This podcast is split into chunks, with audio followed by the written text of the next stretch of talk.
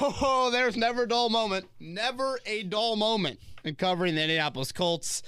That is how Chris Ballard ended his pre-training camp presser, and uh, just I just got that feeling sitting in there. I was like, oh god. I don't know. So he's about to say something. Sure enough, he did. Kevin Bowen back, another edition of Kevin's Corner across the way. The ultimate pro, a future uh, big league play-by-play man. Just uh, you'll you, will you will hear his name one day. It's Brendan King. I mean, that's a hell of an intro. I don't know. I gotta live up to that now. it, it is, and it's in audio form, not in written form. It's in audio form, but I mean it. Uh, you know what I think, and uh, happy that you are joining us, Chris Presley. Unfortunately, a little bit of food poisoning. So he is under the weather. Food poisoning for CP? Yeah, I said a little no, Chinese no. action. A little oh. Chinese food got to him. So uh, unfortunately, uh, you know, the old Matt Hasselbeck uh, quote of, you know, coming out of the attic and the basement. I don't know if CP's there. Uh, we won't, we don't we don't need to give any more visuals of that. So there's no uh, flu game for CP today. No, no, no game six, uh, to say the least. But I'm very happy that you're joining us. Uh, you guys have heard Brendan on our airwaves, 107.5 The Fan. Um, like I said, an absolute pro and a, a star in the play by play realm, and you happen to be at the presser today uh, with. I don't know, 15, 20 of us in a room up at Grand Park. And so it kind of works out well that CP was out and now you're sliding into the big chair. Talk about being in a room full of stars, though. Yeah. I mean, you, Holder, Wells, like I, I, don't know about stars, egos definitely. yeah, I don't know about stars. Uh, Gregg Doyel in one corner, Mike Wells in the other. Mm. You know, yeah, I don't know if there's enough uh, to fit everybody in a room when you got those two in there. Yeah, it's weird. I met Matt Taylor face to face for the first time after talking to him. Oh, like, really? Over was... twelve times on the air. No yeah. Doubt. So that was that was it's weird because I haven't been here that long, as you know. Right. And like meeting some of these people face to face, it's first time in three years I have. I know. I um, saw a few of these guys and gals back in the spring when we were out there for a couple of open spring sessions. But yeah, I kind of was reminded, man, uh, we are really annoying in that media room because all we do is talk and none of us get any work done. But when Chris Ballard walked in, uh, there was work to be done because he quickly got um, to the topic at hand. We'll cover that. Uh, I do want to touch a little bit of Jim Irsay's comments late last week as well. And then, as always, Twitter questions. Um, just so everyone is on the same page here, we're recording this late Monday afternoon. Tuesday morning is report day up at Grand Park. I will be up there for that. Wednesday is the first practice of training camp. Um, as always, written notebook every single day recapping practice up on our website 1075 the fan. We have daily video content on our youtube page 1075 the fan. And when it permits we'll be here kevin's corner. And we're here right now because that was the big news of the day. Let's start there bk um, when chris uttered the phrase something to the effect of like you know there's always something. I just am like, holy shit. Yeah, what what is he about to say right now? Like, is Carson Wentz retiring? Right. You know, that was my first thought. But Frank Reich, as I'm sure you all have known by now, has tested positive for COVID 19. We'll try to go over the quick hitters, and then I think the bigger topic at hand here is just how this impacts a team right now that doesn't have many vaccinated players compared to the rest of the NFL. So, um, if I miss anything, feel free to jump in, Brendan. But Tested positive, not a false positive, multiple tests to confirm this positive test. He is asymptomatic. Uh, he's fully vaccinated.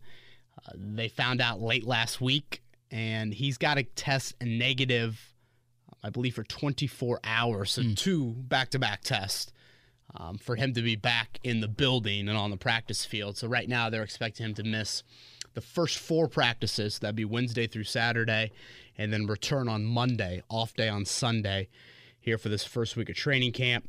No interim head coach for the time being. Bubba Ventrone, the special teams coordinator. You know, for those of you that have been to NFL practices, as you know, the special teams uh, has a lot of time off during practice, so Bubba Ventrone will take on a few other responsibilities. And then, as far as the media, we'll just switch on. Uh, on and off with the coordinator. So Marcus Brady on Wednesday, OC, then Matt Eberflus Thursday, just kind of go back and forth there. So not like a you know, Joe Philbin for Chuck Pagano. I guess I should say Bruce Arians for Chuck Pagano sort of situation back in that interim days. But um, anything else, I guess, stand out to you about that part of it before we get into I'm trying to think anything. Yeah, I mean, you could hear a pin drop in that room. And actually, more than a pin drop, the moment he said COVID and Frank Reich together, everybody's head bowed down straight to their computer, and there was nonstop to, yeah, yeah, oh, yeah. typing. Yeah. Um, just mice just finding yes. cheese. That's really what it was. Literally. Uh, I don't know. So I've never heard Ballard speak in person. Oh, really? So I really enjoyed it. I tried to yeah. soak in as much as I could. He's a great, but, great. Oh, talker. it was awesome. Yeah, candid. Even though we kind of had to wait an hour, but that's yeah, that's okay. but um, no, it, it was really interesting when he started to go into that, and I thought he brought up a good point that Frank's just going to what he was used to doing last year. Right. They were so used to doing Zoom that if he's got to do four practices and like debrief from four practices via Zoom, I mean, it's what we've done for the last year and a half. Yeah, you know, a few things that immediately popped in my head is one, what does this do to Carson Wentz? Just because I do think Frank's presence on the practice field is critical for Carson. Is four practices going to be the difference in, in Carson Wentz, you know, looking like an all pro QB and looking like the QB we saw it in last year? No, but that was the first thought that popped in my head. But to your point, Brendan, you know, he can attend all the meetings, just virtually, of course. And then, you know, on the practice field, I assure you, he will either be watching practice live or he will be watching it very quickly mm-hmm. as soon as practice gets over. Um, right now, the Colts have one other positive test. It's a not a player. It's a it's a staff member, and they don't believe this is related to Reich because basically Reich tested. What did Ballard say? Thursday or Friday? I Thursday. think is when he tested he positive. Out. The Colts weren't even at Grand Park at that point. I think that was the initial test to simply get to Grand Park. You know, right now, we Brendan and I both got tested today um, for vaccinated individuals. You had get, the drive-through. You got the sweet yeah, life. I, I was stunned by that. Um, yeah, shocked. I was like getting ready to park my car and get out, and they're like, "Oh no, you go through the drive-through." Um, while while us peasants li- waited in line. Yeah, I know. I felt way out of place to say the least. But um, we get tested once every two weeks right now.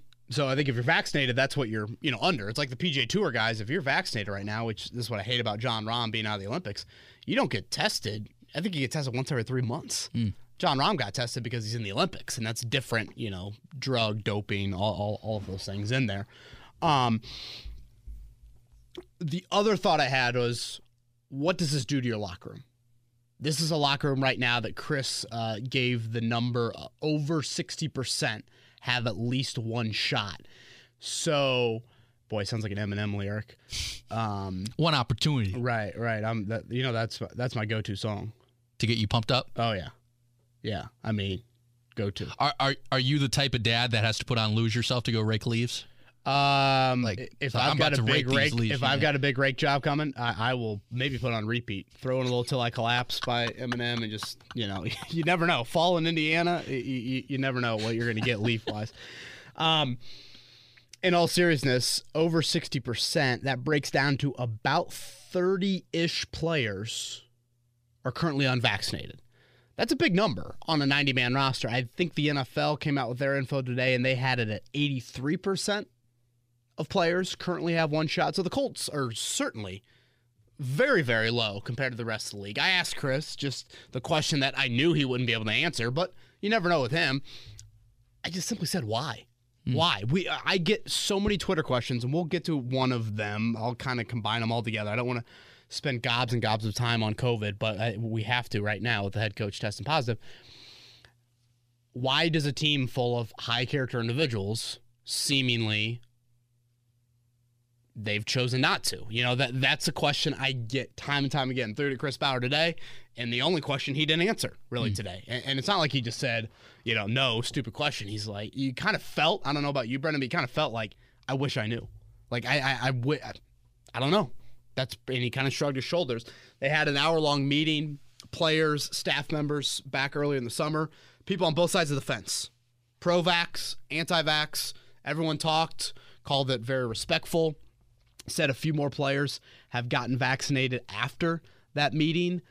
Um, but I think there are some guys really firm in the sand. Yeah. In this. And, and, that's what worries me because how do they react to the Reich thing? Now, Ballard, I thought, had the great counter to it. He goes, This Reich thing, it's the perfect example to get vaccinated. How old is Frank Reich? Will you, will, will you look, look that up? I, I, I don't know, 55, 60, something like that. You've got a guy in Frank Reich that. 59. 59?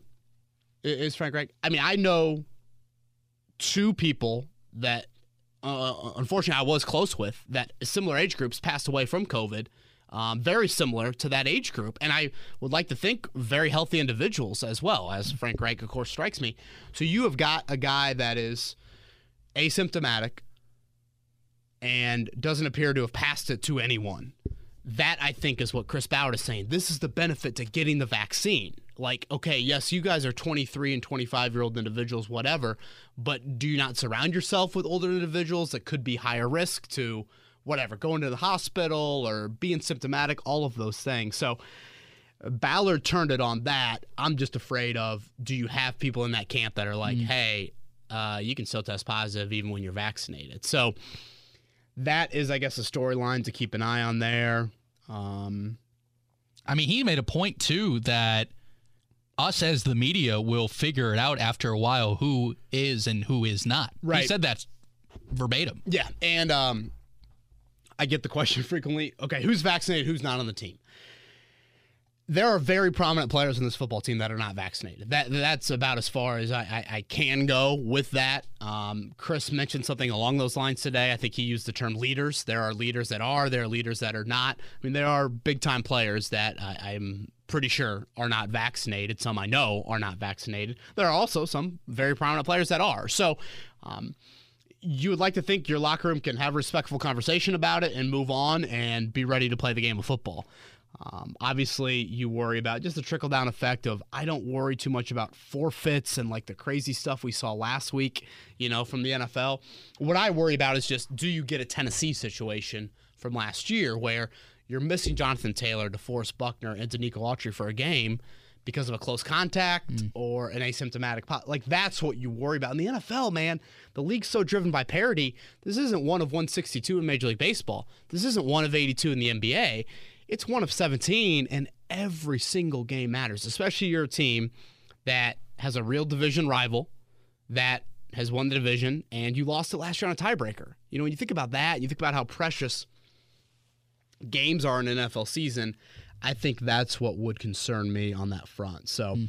we'll see how it all plays out. Um, you know, Chris is pretty adamant that the vaccinated, unvaccinated debate wouldn't impact roster cuts. I, I think if you're pretty even on roster cuts and one player's vaccinated, one player's not, you're going to keep the vaccinated player. You just don't want to deal with that that that bullshit, frankly. Um, and I also think you have to acknowledge this: those protocols for again vaccinated players and unvaccinated, they couldn't be more different. I mean, you're talking about we're testing once every two weeks. You're talking about vaccinated, unvaccinated um, players, staff members. They're gonna have to test every single day. I mean, that's 100 and I don't know. I have no idea how long the NFL season is, but uh, let's say 150 some tests versus 20 or, or something like that. And then um, I think the the fines for protocols as well are very high. You know, if they catch you with your mask down or something like that, you know, they're going to fine you and whatnot. So it is, um, it's equally fascinating and maddening at the same time. You made the comment a couple times on air that like it is, it's so true. That's the difference between being an active and a pledge and a fraternity. Right. It truly yep. is. And as a former pledge, I can attest to that. It's like going to get your study hours signed when you're pledged by an active brother, making sure you, oh, you have you have your mask on, you have everything you need for today. Yeah, um, yeah absolutely. Yeah, it, it's being in the frat and and you know being the sober driver for you know the biggest party of the year. I mean, that's exactly what it is right now. So we'll see how all that plays out. Again, I, I do want to focus. I don't think it'll be a huge storyline in the sense of forfeits, decimating a team, things like that. But you could have these little individual storylines of like, you know, yes, Frank Reich is vaccinated. You get into a situation, and you can get back a little shorter if you're vaccinated versus if you're unvaccinated. But you do run into this little, okay, do you have a Titan situation? Like, that's, I think, where your worry is. If you are unvaccinated and your girlfriend tests positive, you're a close contact and you're out for that game that's the harsh reality of where you're at. So I don't want to spend any more time on it unless you got anything else you want to add on that. I feel like we've already spent more time than I wanted to on it. But I mean, last thing for me is you kind of attested to this earlier.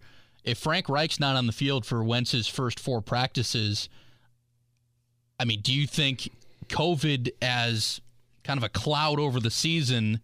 Is that going to be a big enough distraction to get him back to where he needs to be? Yeah, I, I don't. I don't want to like that. That was my first thought.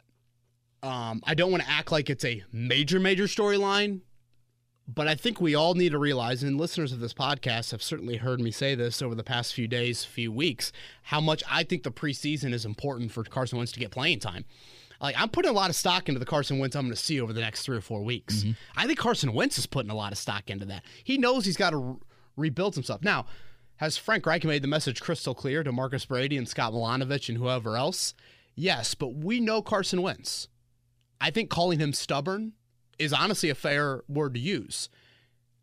His stubbornness means that he really trusts Frank Reich more than anybody else.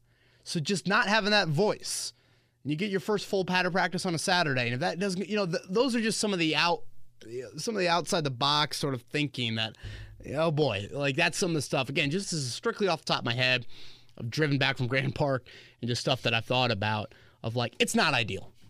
Yeah. Like that, that, that is it game breaking? No, but are you taking away a very respected, trusted voice for? And now, is it one thing where Frank Reich can dial up Carson Wentz? And I mean, who knows? Like, are we talking about sideline? Like, you know, Carson comes over in between 11 on 11 sessions and Frank says something? Who the hell knows? But uh, it's not ideal. Here's and a question. That, that's where we're at.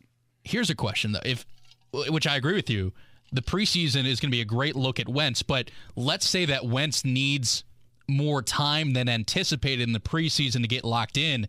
Does that hurt Jacob Eason? Uh, maybe, but like I'm of the point of like you give Carson Wentz the, the, the chunk of playing time I've talked about a quarter week one, a half in week two, into the third quarter week three. I mean, sh- you can still play Eason two full quarters in some of those games. Like, yeah, Sam Ehlinger should go out there and play a little bit, but like, no, I, I, I think I'm not talking about Carson Wentz needs to play the whole preseason game or anything like that, but I just think he needs to get notable reps. So mm. I think in three preseason games, you got enough time to balance out both of them. But it is something to note. Uh, uh I'll, I'll, end with this, Chris. Uh, well, I guess let's just move on. Um, no more. Yeah, enough, enough. It, it just, I, I hate talking about it, but you have to. Darius Leonard will not participate at the start of camp. Um, ankle procedure in early June. Uh, nothing major. Just sounds like something that they're going to monitor with him. Kind of was nagging him. He participated in the spring. Of those two days we saw him out there in the spring. I think it's a huge opportunity for EJ Speed. You know, to me, outside of quarterback, no position, and this is not even debatable in my mind. No position has uh, less proven depth than linebacker. So huge for EJ Speed. I think Zaire Franklin's maybe that third linebacker, but um, I really think that um, a great opportunity for EJ Speed here. Marlon Mack, Parris Campbell, Kemoko Turay, all good to go.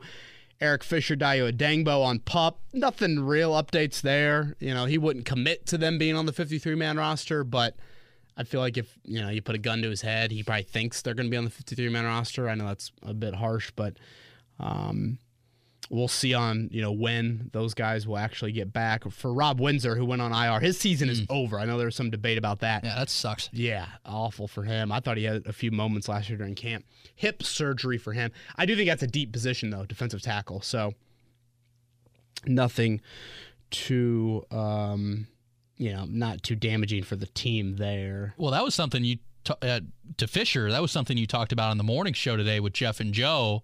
They asked you, you know, if he does need to miss the first, let's call it four to five weeks, what do the Colts do? And I mean, Ballard sounded pretty confident today that his rehab was going according to plan. Right. And, and again, I just have never felt like he'd be on pup. Now, is he going to miss a few games potentially? But I mean, pup means you're out six weeks. I mean, that's that's a long time.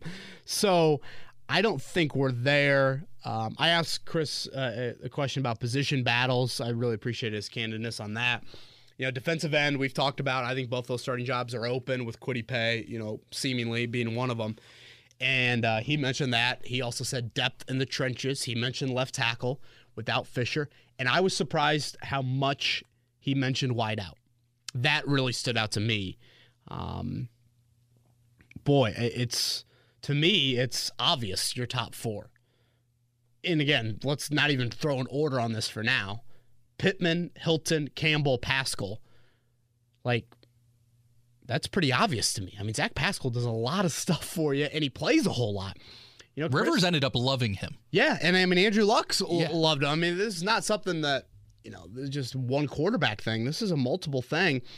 And you know, Chris said there are some young guys that they really like. So Dezmon Patmon, Mike Strachan, and good news for those guys. And I, boy, I'm going to be locked into that to Yeah. see how much they do push that top four. Because to me, that top four is pretty entrenched. Uh, with that, uh, he also talked about kicker. You know, I've been trying to stress to people for weeks now. Eddy Pineiro, it's a real competition, and you know, Chris said that. You know, he's a real talented guy, and it's definitely a competition there. So um, I'll have an article up on the site tomorrow, Tuesday morning, about the position battles. Um, I think that really covers everything. A- anything else, Ballard wise, stand out to you, BK? Uh, It should be a competition, at least from a kicker's perspective. I filled in with Jay Cook on Dockich not too long ago, and I asked you that same question of everybody should have a sense of competition, right? If this is going to be as physical of a training camp as they're alluding it to be, because you asked about earlier the light spring. If this is going to be as balls to the wall as people think it is, everybody should add a little bit of heat on them, right? Yeah, I, I, I agree. I think everybody should be. Um, you know, this is a football team that you're trying to win the division, get in the playoffs, make noise. Like, unfortunately, last year your kicker, while he did really well replacing Adam Vinatieri, he also missed two monumental kicks to win a division and potentially win a playoff game as well. Whereas Buffalo's rookie kicker goes out there and bombs two in, and you lose that game. So that's where I just think it's fine unless you got Justin Tucker or Harrison Butker or whoever else you want to throw Yeah. in there. Well, you brought up a great point too about Pineiro. Pineiro is that he has kicked in less than ideal conditions. Right. Well, Rodrigo has had the benefit. and that's it, to me it's not obviously you're going to be kicking in pretty ideal conditions when you're the Colts kicker. Like I'm totally acknowledging that. But that could mean that Pineiro's numbers in Chicago will look even better had he kicked inside of Lucas Oil Stadium and played in you know played in you know, Houston Stadium and, and things like that. Um you know stat wise going into the whole percentages versus his one year in Chicago versus Hot Rod's one year in Indianapolis um, let, us switch over to the Irsay thing. It sounds like contract uh, negotiations are ongoing with Darius Leonard, Braden Smith. Uh, you know, Chris was asked, I thought, a great question today about, you know, what's your response to people saying you don't pay linebackers those type of money? I mean, he's pretty much like, you just pay great players, point blank. Like, you know, I, I don't care what position they are, you just pay them. So, sounds like the expectations before the start of the season, something will get done there.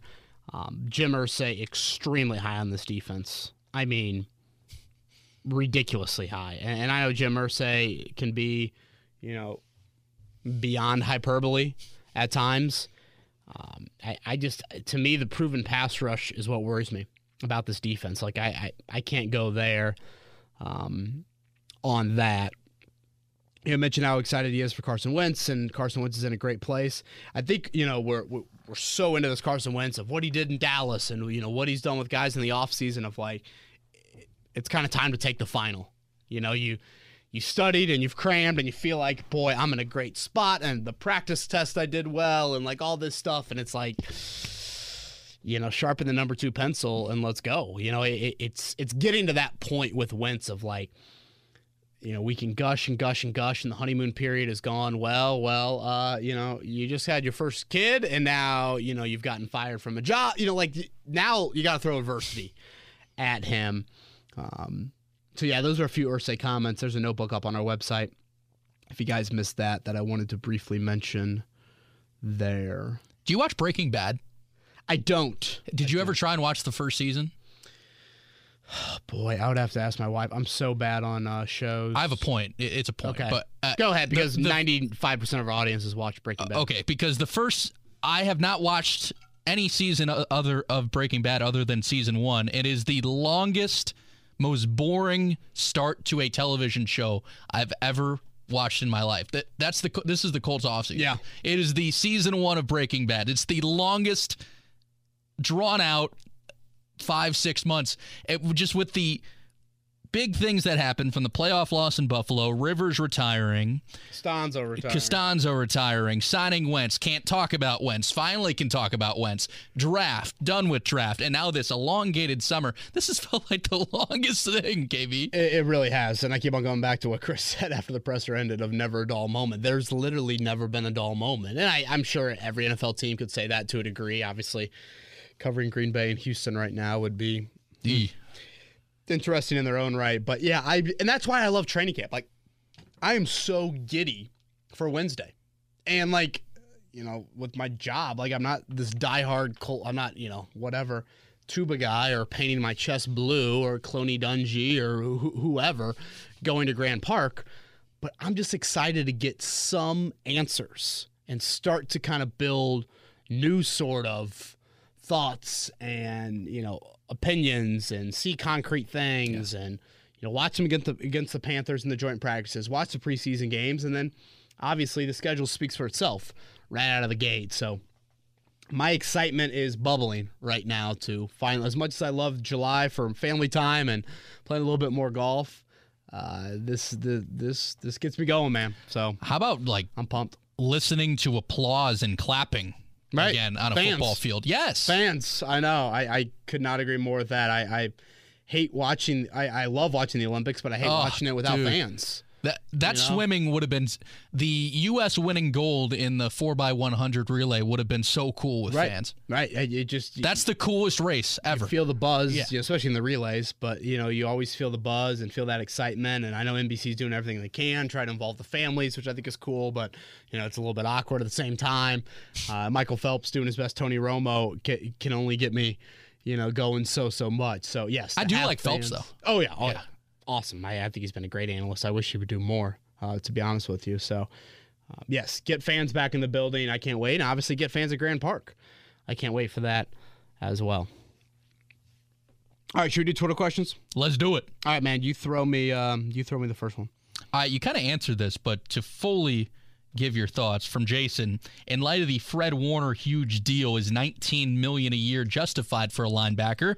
Chris Ballard touched on that earlier. Yeah, you know, I think justified is a great word to use. Um, yeah, justified. Like, you know, Darius Leonard is, probably has certainly earned to be paid the most of any linebacker in the NFL. But again, is it justified? That's that's a fascinating debate. Um, I guess a lot of it it depends on your philosophy of roster building, and then also I think we have to acknowledge your philosophy of this defense. In this defense, Darius Leonard is Derrick Brooks. And that might seem like high praise. I don't know. Maybe not. Maybe Darius Leonard is on his way to having an exact Derrick Brooks type career. But you have to have a great will linebacker in this defense that finds the ball. And the Colts have that in Darius Leonard. So to them, he is that is justifiable. Now, if you ask Bill Polian or Ryan Grigson, they'd say no. They're not paying linebackers that type of money. I mean, they're gonna they're gonna let those guys walk. Um, again, this all goes back to your roster building and your approach of all that. Um, now, I brought it up last week, and I just want to reiterate it. If you're to pay Darius Leonard this amount of money that you're about to pay him, which again, I think he deserves it. Now, justifiable? I don't know. I think he deserves it. You've got to get more ball production than he gave you last year. Three sacks, zero picks Yeah. not horrific numbers by any means, but not for 19 million. So the expectation through the roof. Here I am pointing to the roof. What's the Michael Jordan quote? The ceiling is the roof, or whatever the hell he said that one time. That's that still doesn't make sense. To No, d- it doesn't make sense. And I don't think I, I made sense saying it out loud. you have got to have more from him. A little bit more on the rundowns, a little bit more as a leader. He, he's given you so much, but when you send uh, that contract to that guy, he signs on the dotted line, you're expecting more. All right, KB, from Trevor. Bowen Bossman was wondering if you could look up some of Rivers' 2020 stats from last year and predict whether Wentz will have better or worse numbers. I've got the stats for you right now. Okay. Philip Rivers in a Colts uniform, completion percentage of 68%. That's the best since Peyton Manning in 2009. 4,160. bringing it.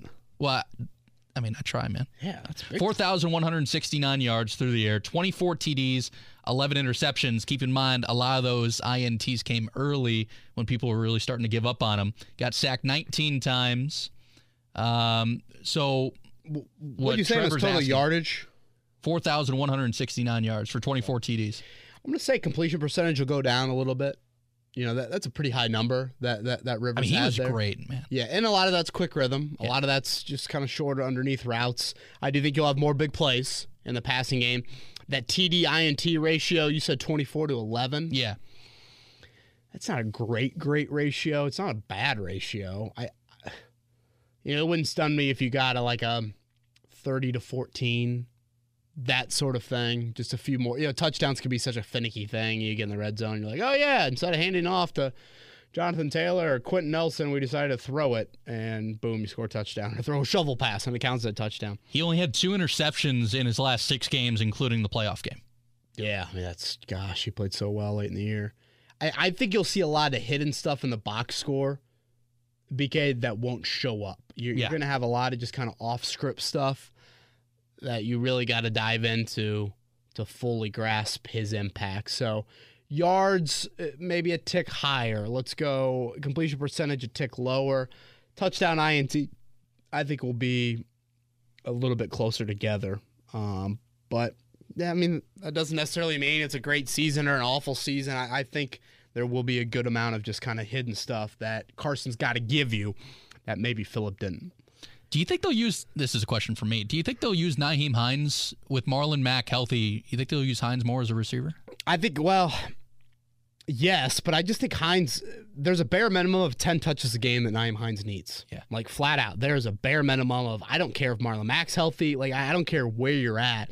Um, like that is an absolute must to me. Of he needs that. So I've talked about it before. You know, 20-ish carries for Taylor, a series or two for Mack, 10 touches for Hines. I don't know if that really works, but it kind of sounds good to me. And, and I get it. Game flow changes week to week, but that's what I'd be rolling with. IKB. This is from Brian. It seems this season more so than others. Uh, there's a there's a lot of ifs. If Parris Campbell can stay healthy, if Ty can still be a deep threat, if Wentz will work out, if they win a playoff game, on and on. What if Eason outperforms Wentz? I know he hasn't played much, but it seems like he is very hungry to get out there and earn his spot. We all found out how Wentz felt like last year with a rookie pushing him and Jalen Hurts. What if Eason does it again? Can the Colts temper Eason's competitiveness in favor of a player with mental questions such as Carson Wentz? The Colts talk about competitiveness and how you can't fool a locker room. Does that go for the QB position as well? So a lot to unpack there. I would say to your if, you know, I mean, I would say every team sits here right now on July 26th, and it's ifs, and it's, I mean, what is Tennessee saying? If Derrick Henry stays healthy, if Bud Dupree makes an impact, like every team has these sorts of ifs. Uh, now, are the Colts ifs at some pretty important positions? Yeah, that's that's extremely fair. So this is if season. Um, to your point, the whole quarterback debate, you know. I, honestly, if Jacob Eason is seriously pushing Carson Wentz, then I don't think Carson Wentz is the right man for the job. Like, and if Carson Wentz is flustered by Jacob Eason pushing him, he sure as hell isn't the right man for the job. Like the whole drafting of Jalen Hurts and how that impacted Carson Wentz. You know, I, first off, organizationally, that action speaks out of the words. It tells me a lot of what you think about Carson Wentz when you draft a QB in the second round. And two, if that guy can't handle it,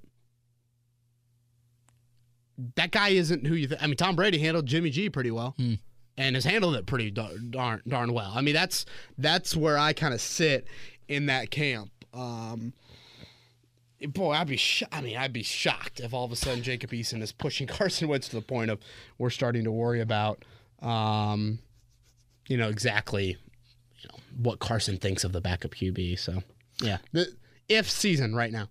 IKB, Sam chimes in. To his knowledge, the Colts haven't gone to another team's facility for joint practices during camp. It's been Detroit, Baltimore, Cleveland, and now Carolina coming here. Do you know why the Colts don't travel to do joint practices? Could it just be they don't want to be gone that long?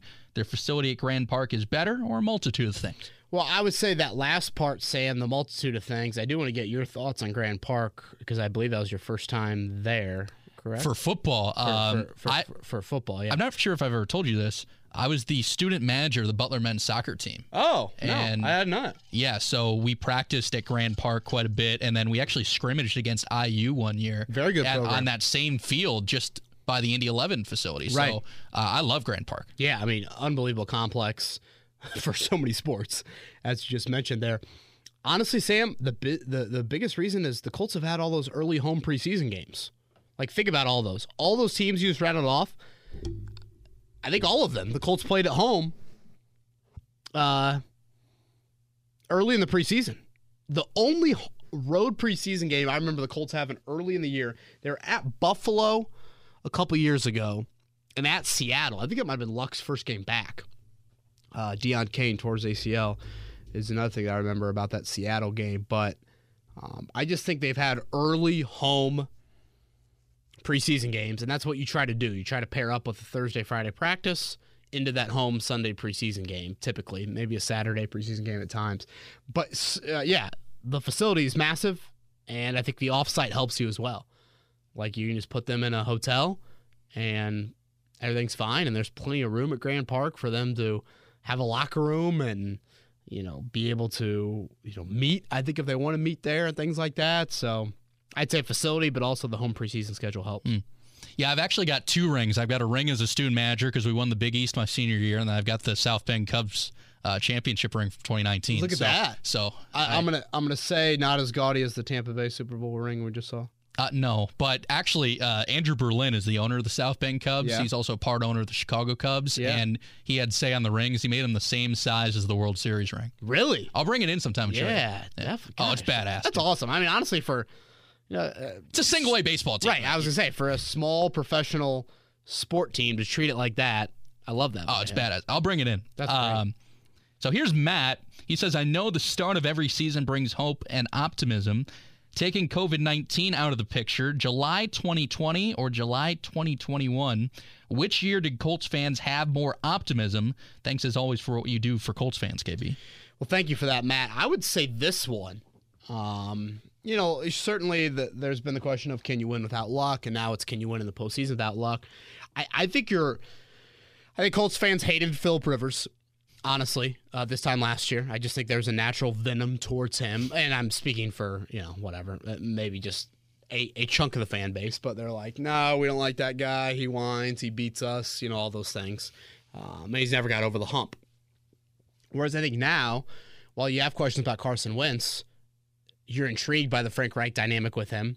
You're intrigued by the long term potential at quarterback as well. And I think anytime a fan base has seen the skill players of Jonathan Taylor and Michael Pittman perform like they did last year, naturally you have a little bit more giddiness to you. So um, I would say this year more optimism than last year. KB, we've got Sam number two, and he's asking. He has a few over unders for you that Okay. you, you, uh, he would like you to touch on.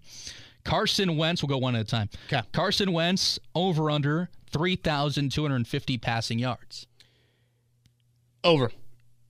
Yeah, I, I think pretty easy there. I actually agree. That's pretty light. Uh, Michael Pittman over under eight and a half receiving touchdowns. Eight and a half, Yeah. Man. Slightly under. I'll go with uh, go with eight. I think that'll be close. That's Yeah, right on the yeah, money. Yeah, that's good. Uh, Kwity Paye over under five and a half sacks. Hmm, that's another good one. Um, I'll say under five.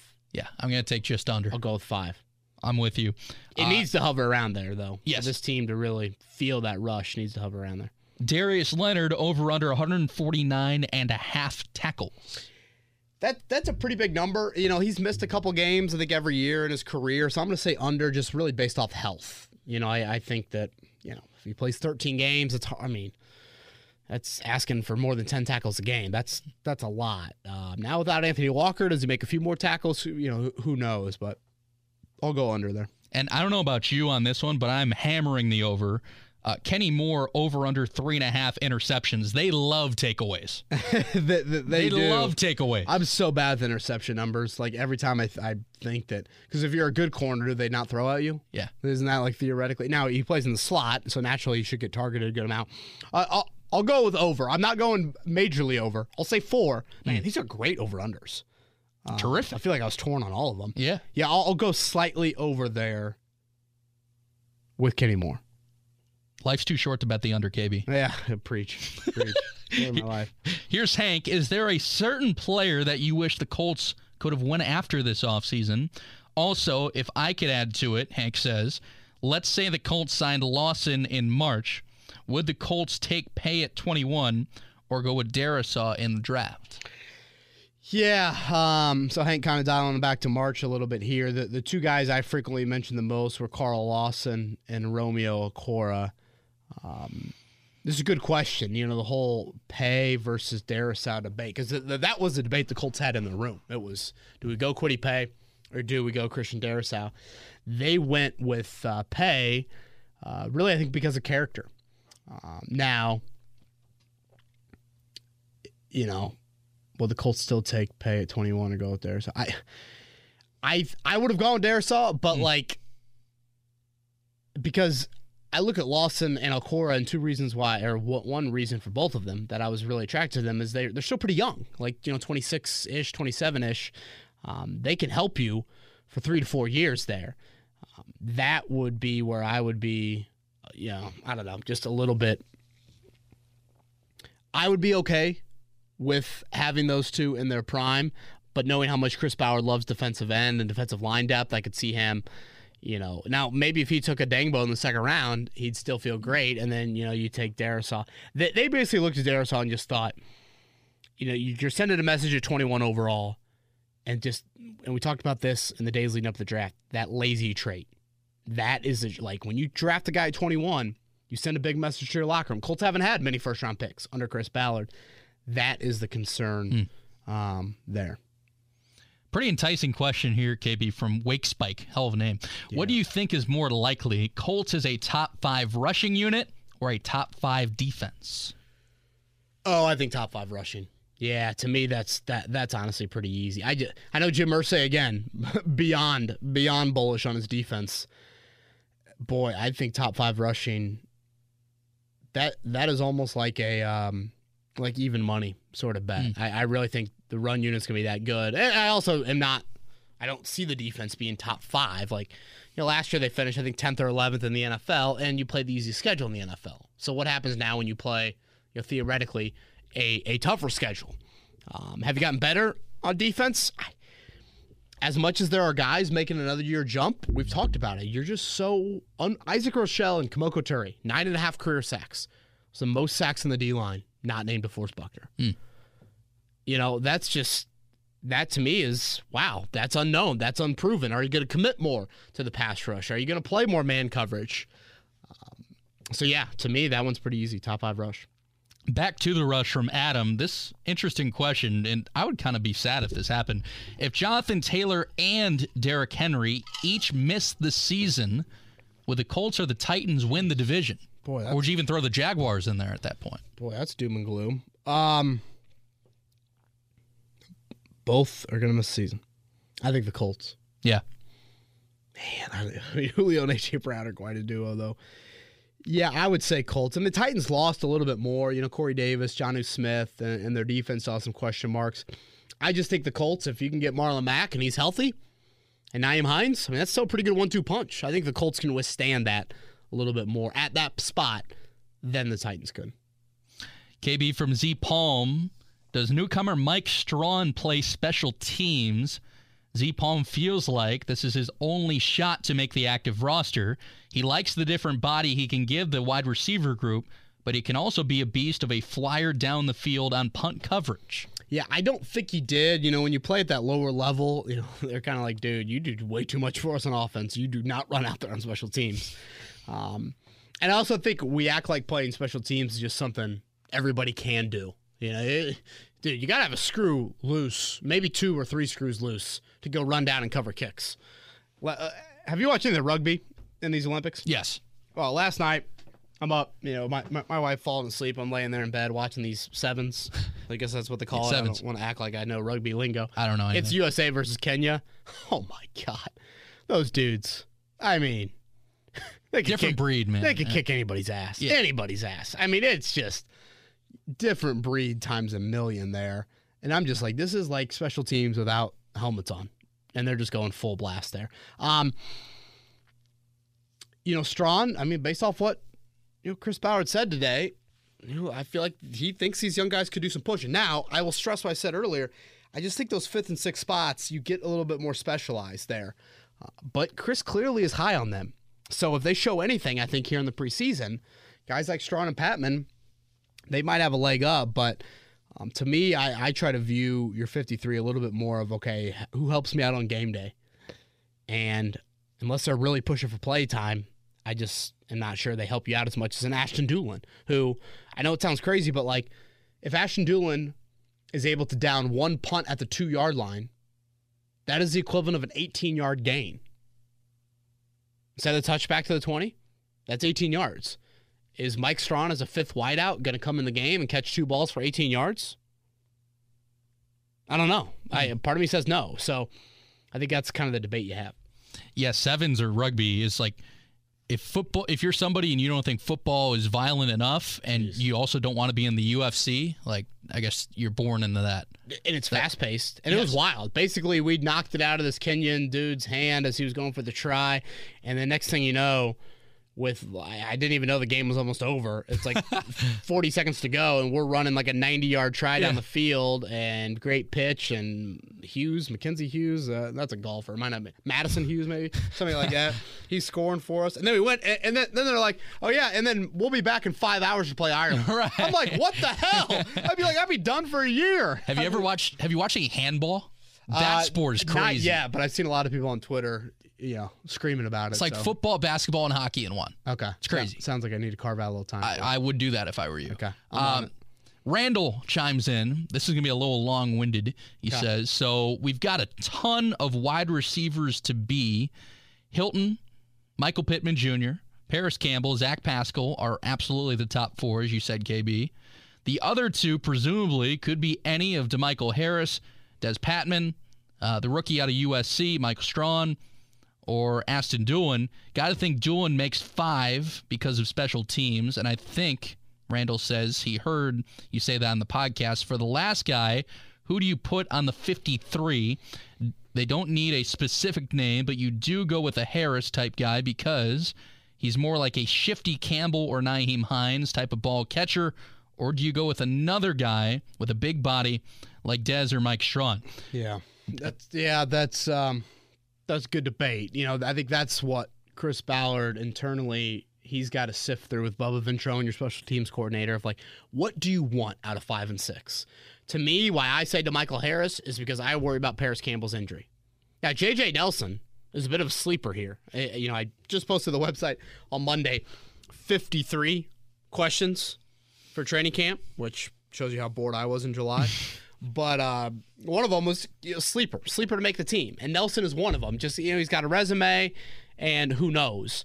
Um, but I, I think all of that kind of factors into the whole waiver. You know, what guys do you think are going to make it through waivers? What guys do you think won't make it through waivers? Like those things are going to be part of your process as well. So before today, I probably would have said Dulin and and uh, Harris.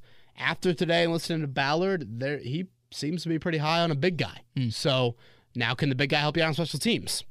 I think that's something we're gonna have to find out here over the next month. I think you have Aaron Rodgers chiming into your podcast, as oh. this is from Aaron. Oh boy. Do you think the Colts would have went after Aaron Rodgers rather okay. than Wentz if they knew the situation with him in Green Bay was going to happen? You know, my wife told me that Aaron Rodgers and Danica Patrick, one of their first dates was at a uh, restaurant right by the Monon, 54th and uh, Mama Carolla's. No, that's that great sounds, spot. Right, that sounds like where I want to go for my birthday every year. Uh, it's like a make your own pasta place across across from that, like a uh, diagonal kind of.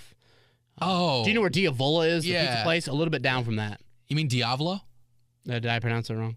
Yes. Okay. I mean, I will forgive you. My grandparents are from Italy, so oh, if, if I said Diavola, I would get I mean, my ass whooped. My my Italian language uh, is non-existent, yes. so please correct me from Diavolo that, yeah. is a very spice, spicy pasta sauce. Got it. So, Got it. I'm yeah. not. You will never need to know that in your life. No. Well, You never know. If, if you ever get backed into a corner though, and some guys are trying to whoop Right. your ass, Yeah. and the only way to get out of there is to know if what I'm in a back alley is. of Rome, Yeah. yeah, I, I will certainly try to pull that out. Um, yeah, I don't know what the place is called, but somewhere in that strip mall area there. Yeah, I know what you're talking Okay, so uh, gi- give Should the Colts have gone over, uh, have gone to get Aaron Rodgers, knowing what they know now?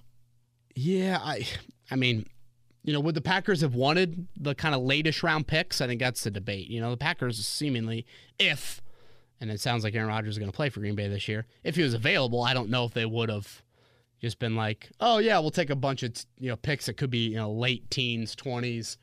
Um, you know, I, I, I think I've said it before on this podcast. People have heard it. I, I do think if the Colts knew that Justin Fields was going to fall out of the top ten, I think they would have moved up for him. That's you know kind of slightly educated guess, but a little bit of my gut talking there. Um, yeah, I just can't see Green Bay taking Rodgers for late late round picks. I don't know. Maybe they look at Jordan Love and they say he's the guy. I know there's a lot of, inter- I know there's a lot of back and forth. I feel like I'm bringing up Jordan Love again.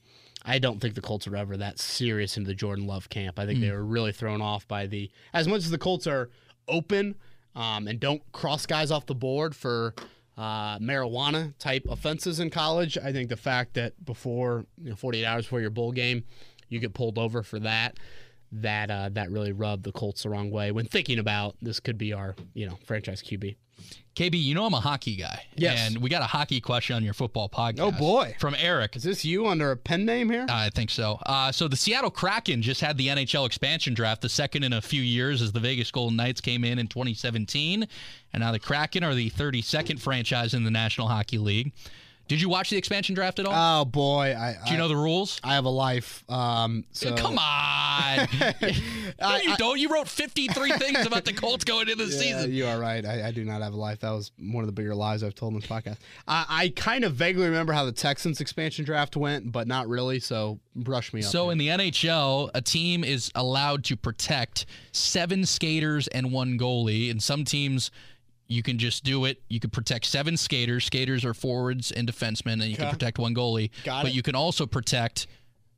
You, all, you have the second option to protect four forwards, three defensemen, and one goalie. okay. So Eric is asking you, in honor of the Seattle, Seattle Kraken NHL expansion draft, name three offensive, three defensive, and one specialist on the Colts that you would protect right now from the NFL expansion draft. Oh wow. Okay, three offense, three D, and one specialist. Yes, Okay. Uh, offense. Give me uh, Pittman, one. Nelson, Braden Smith. Wow, nice. Should I go Wentz or no? I don't think so. Okay. Defense. I'm going to Forrest Buckner Yep. and uh, Darius Leonard and Kenny Moore. Would you throw Julian Blackmon in? there? Yeah, he was kind of the fourth. I, I just think corner means a whole lot. As I drop my wedding ring. Um, yeah, I think corner. Sorry, means a honey. Whole lot. Yeah. Uh, so yeah, I'm gonna go Kenny Moore on that. But I mean, I certainly thought about Blackmon. One my mind. specialist. Oh, um, Rigo, Rigoberto Sanchez. Rigoberto. That's yeah. Yeah. That's good. That's that. That's a good question, Eric. I That's a great that. question. God, it feels like forever since we've had an expansion team in the NFL. Yeah. and it has been a long time, but like Here's that would be wild. An expansion draft in the league. Where would you put a team right now if one city had to get a team? Ooh, um, you know, part of me does want to see a team in London. Really? Yeah, just you think that would work? I don't know if it'd work, but I think it's kind of fun to grow the game a little bit. Yeah. um, I know I'm probably in the minority of people that listen to this podcast. I would like that. Uh, I, I I thought St. Louis, you know, they kind of got robbed there. I thought Stan Kroenke kind of did him wrong, and I've got a little family in St. Louis, so maybe that's a little bit of bias coming out. I mean, where else? I mean, San Antonio, Yeah. Um, Portland. I mean, like, where are you putting a? I mean, you could you could like pull like a Vancouver Grizzlies. yeah, Vancouver's a great sports. Know, there, I think there's always been a debate about Toronto, but this is a Buffalo market. I love Toronto. close. What about putting one in SEC country? Interesting. Putting one in Tuscaloosa. Tus- uh, that I mean, they'd sell out every game. Right, Those I mean- tailgates would be yeah. Pr- primo. Yeah. I mean, you don't have an NFL team from what? New Orleans to Georgia? Yeah. Atlanta? I guess, That'd be cool. you know, maybe Jacksonville. Last one, KB from Steve. He says he hopes you and the fam are well. I appreciate that, Steve. Thanks to you. And all of our listeners and their families. Question for the pod How concerned are you about the low vaccination rate on the Colts? We had key players miss key games last year, as you alluded to in that Tennessee game, due to contact tracing and COVID. And margin for error seems to be slim if this happens again. What do you attribute to the Colts being at the bottom of the vaccination rates while other teams have a much higher rate? Yeah, I guess we started with it. We should probably end with it. I, Steve, I don't have a great answer for you on, what I attribute to the Colts being. Not even Ballard does. Right. Um, I'd say this: the Colts have a lot of high character players. I think the Colts have a lot of thinkers inside that locker room. Um, now we can argue about if the thinking that you know some of people in that locker room are doing is is the right thinking, but um, I, I just think that's where we're at right now. And you know, not to get into like this whole COVID debate, but I just do think this Delta variant clearly is impacting some people that are vaccinated. So um, I, I do think numbers are rising, and it, it seems interesting to me, Brendan, that athletes put so much into their bodies. And maybe it's because the Olympics, but it's much more prevalent to me right now. But you have sacrificed your entire freaking life for this, that the COVID vaccine is something you're not willing to put. And again, I'm, I'm probably clearly I am vaccinated based off those comments. Um, but it just, I don't know, it's just a bit head scratching to me on why you wouldn't. Because I think for a majority of these players, like, you're putting your future in the NFL at risk. And again, maybe they might come back and say, hey, long COVID could, you know, you could. I, I don't even know what the what the it screws with is. some people. I mean, it, yeah, it, it just it just seems like it, it's it, it's quite the risk to take because as much as GMs are going to come out and say, oh yeah, we're gonna, you know, whoever wins the roster spot wins the roster spot, that's a bunch of BS. Like you aren't going to take that risk, and if your chances of getting COVID or whatever, you know, X amount of percentage better if you're. Um, unvaccinated versus vaccinated, I just don't think GMs are going to take that risk. So um, now, having said that, the Colts numbers are rising, like, and that the guys are getting more vaccinated because why? Because you threaten to take away their money. it's like yeah. threatening teams to take away draft picks. That's the real story.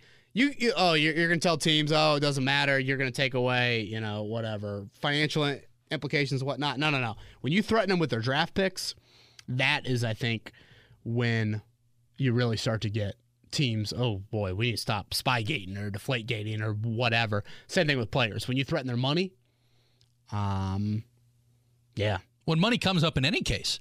Right. It, oh, it I mean, be, that's it could be anything. COVID. It could be. Yeah. You know, and, and this CBAs. League, this league looks for reasons to replace you. That's just the reality of the business. They're looking for, and and if you give them a reason, right or wrong, um, yeah, so we'll, we'll see. I know a lot of people have asked, will we know? I, I think we will know. I know the Steelers are literally, they have players that wear yellow wristbands if they're uh, unvaccinated, I believe. I don't know if it'll be that blatant, but I think we'll know. And honestly, part of me thinks the Colts want us to know. They, they might not come right out and say it, but they might do something in practice because they think the peer pressure mm. could potentially, I don't know, maybe I'm spitballing there a little bit there, but I just think, well your internal peer pressure – team success, if you get if you test positive, it could lead to the team being hurt. It's that that pressure, and then your professional work environment pressure that we have talked about throughout this podcast. Is just your sanity at work is gonna freaking suck. Like it'd be like me going downstairs and having to work out of the MS gym all day while you guys get out of the break rooms and yeah. you guys get to come into these studios and like things like that. Like that's that's almost how it feels with some of these protocols it's like what you just said the Colts maybe trying to pressure them in the taking. It's like when you get kicked out of the classroom when you're in fifth grade and the teacher tells you to go sit by the lockers outside in the hall, hoping that the principal walks by to take you to his office and say, hey, what, what, the, what the hell is going on here? I mean, seriously. Yeah, yeah. I think that is spot on. And I guess the last thing I'll say is like, if I have understood this correctly, it's pretty much the same protocols, if not more extreme, for unvaccinated individuals this year that means you aren't leaving for your bye week. Yeah.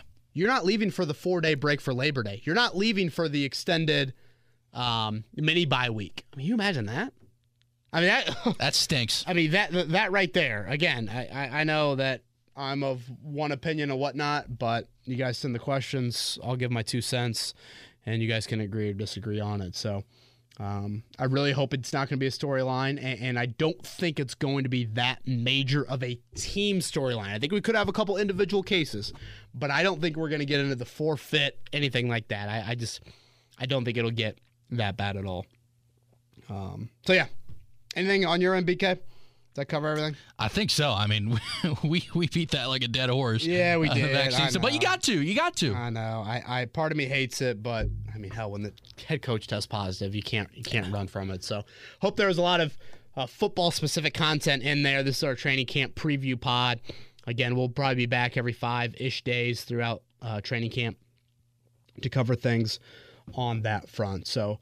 Uh, Brendan, I appreciate it, man. Uh, go ahead and uh, tweet out your Insta, or, uh, mention your Instagram, not your Instagram, mention your Twitter handle for those of you that aren't following. I mean, I could toss in the Institute now. Yeah, twi- I was gonna say, Twitter's at B King Sports. The Instagram is at Brendan King Show. Boom, and your social security while you're at it. Uh yes, it is five five five five five five five. There you go. Uh, again, a bright rising. You guys have heard him on our airwaves, but an absolute pro behind the mic, especially when it comes to the play-by-play world. So, You thank you for KB. hopping in here for Chris Presley. We'll be back uh, maybe later this week, maybe early next week. We'll see how that goes. But thanks everybody for listening to Kevin's Corner, and I uh, hope you guys enjoyed the training camp coverage.